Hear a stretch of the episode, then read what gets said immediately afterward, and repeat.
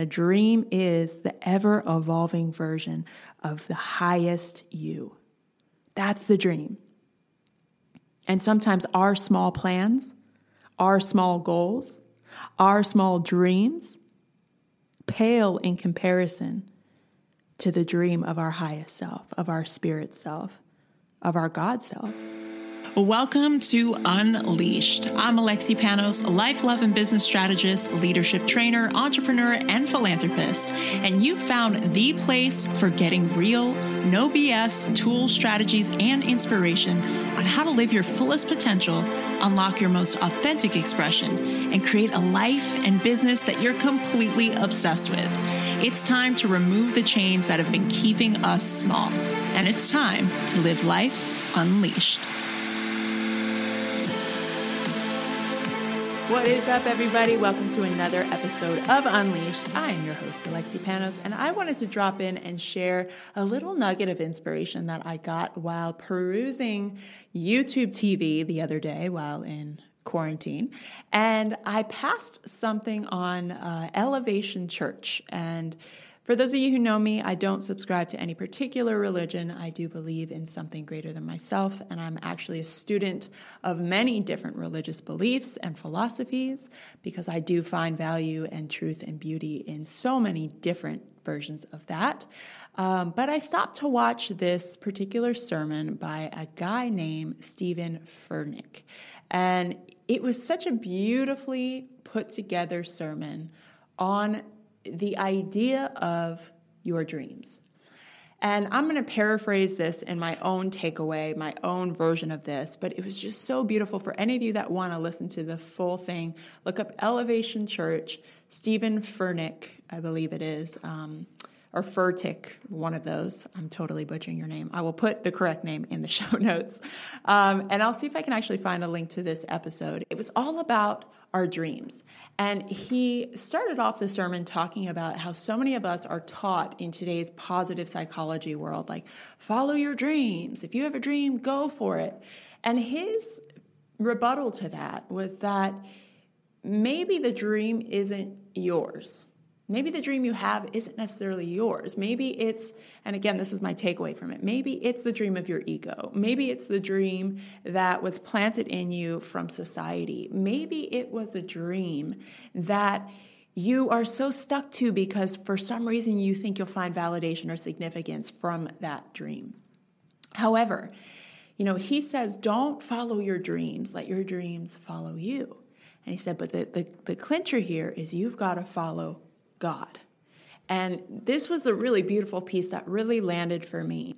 If you are truly led by spirit, by source, by something greater than yourself, and you follow that instead of quote unquote following your dreams, if you follow something greater than yourself and you become a servant to that source, to that energy, to that light, then your dreams will follow you. And this is so real and relevant for me. And, you know, actually, Preston and I talk about this all the time in our workshops and, and in our courses that, you know, we thought at one point, each of us on our own different paths, we thought that our dream was something different. You know, at one point, I thought my dream was to be a musician, a singer, an artist. And I followed that dream. And I pursued that dream relentlessly and got signed to a major label before I was 20 years old, I was traveling the world on tour. I'm on a couple of multi platinum albums. I've got a whole other life as a musical artist, which is hilarious because I don't consider myself a talented singer. However, I am a talented performer, and auto tune is something that helps people sound better as a singer. So, um, you know, I had this whole other life as a singer, and I thought that was my dream. But sure enough, that dream led me to starting my nonprofit, Epic, in Africa because we went on tour and Africa was our last stop. And I had this huge aha moment in Africa, in South Africa, in Cape Town. We had just left a show and all of this stuff came up for me around like, holy cow, this isn't my dream. Like, I don't actually want this life. And I started looking at the life around me. I was on tour for the last, you know, six months, went all over Europe and the States and Asia and Africa was our last stop. And I realized this is not the life I wanted. I thought it was, but I got to see behind the curtain. And I don't know if any of you have ever had that experience where you got what you thought you wanted and you're like, uh, I don't think I actually want this. and that was my reality. You know, as, as a teenager, I thought, you know, having the fame and the success and the money and traveling the world and like doing this really cool, flashy job would be amazing and exactly what I want. But when I got it, it, it actually wasn't it. But that dream led me to checking in and asking myself, well, what is it then? What do I want to do? Which led me into creating my nonprofit, which does sustainable development in communities in Tanzania, including clean water initiatives and women's entrepreneurship initiatives and youth leadership programs and all of this amazing, amazing stuff that we've now had for like 16 years, which is crazy. Um, so that led me to that dream. And then that truthfully led me to another dream of getting into television as a television host because I needed money to fund my nonprofit. And I was like, okay, well, what can I do where I work a certain amount of time each year, four months on a show, and then I've got, you know, uh, four months off, and I can make enough money to fund this idea, to fund my projects, and to not take away from the donor funds. And so that became my dream. And I pursued it and I pursued it and I pursued it. And it was great and I loved it and it gave me everything that I wanted. And that with modeling, and I started doing modeling on the side to supplement my nonprofit stuff as well. And like, it was great. It was amazing. And something still felt off. And it's like, man, okay, well, I, am I'm, I'm doing the nonprofit and, and I'm, I'm doing all this stuff that feels really good and really easy and really fun and creative in order to fund the nonprofit. And it's still not it. And it was around this time, around when I was like 26, when I started to create a relationship with spirit, with source. And up to that point, I considered myself an atheist, where I was just like, mm, no, nothing greater than myself. I'm science all day, rational mind all day long.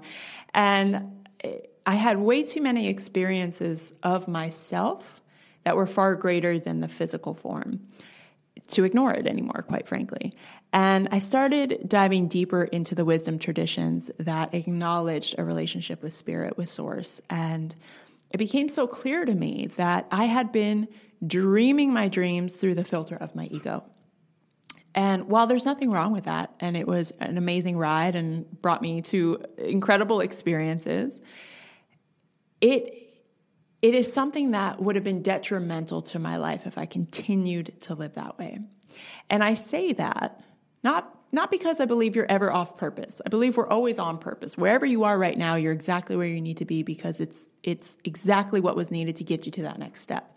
However, the perspective that I have right now as a 36-year-old, you know, three kids, doing what I love to do and also sitting in a huge giant question mark of what is next for my iteration as a physical being on this planet. I'm so excited to give that over. And maybe five, ten years ago, I would have been in panic mode. You know, I just had my twin babies two months ago. I'm taking a huge break from work. I stopped pretty much all of my programs and coaching um, besides the work that I do with my husband. So it was just like a huge, just like letting go and surrendering and saying, okay, source, okay, God, okay, spirit, how will you use me? And I don't need to know right now. I don't need an answer now.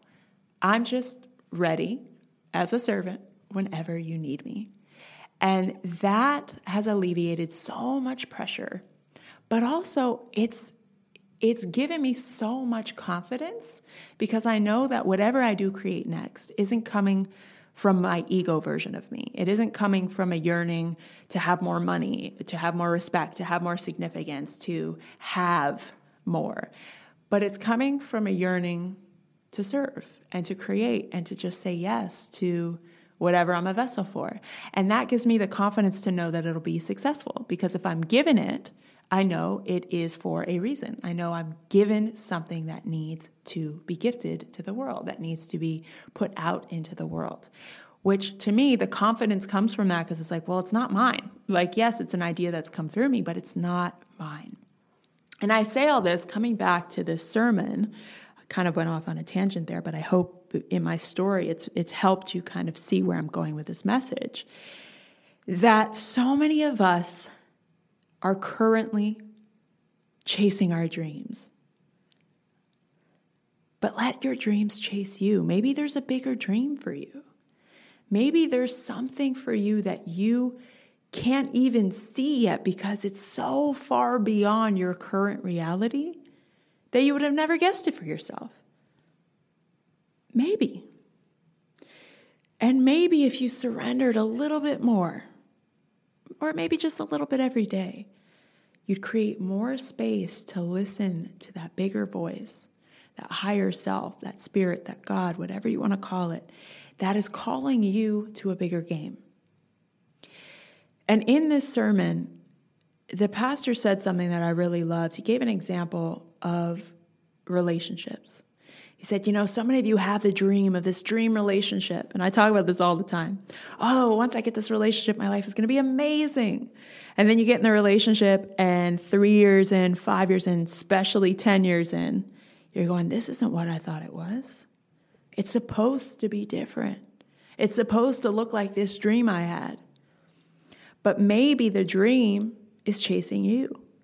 Maybe the situation you're currently in, and replace relationship with job, with I can't get pregnant, with my mother's sick, with whatever struggle you're in. I, I have zero money in the bank. I'm in debt. Replace relationship with whatever you're in.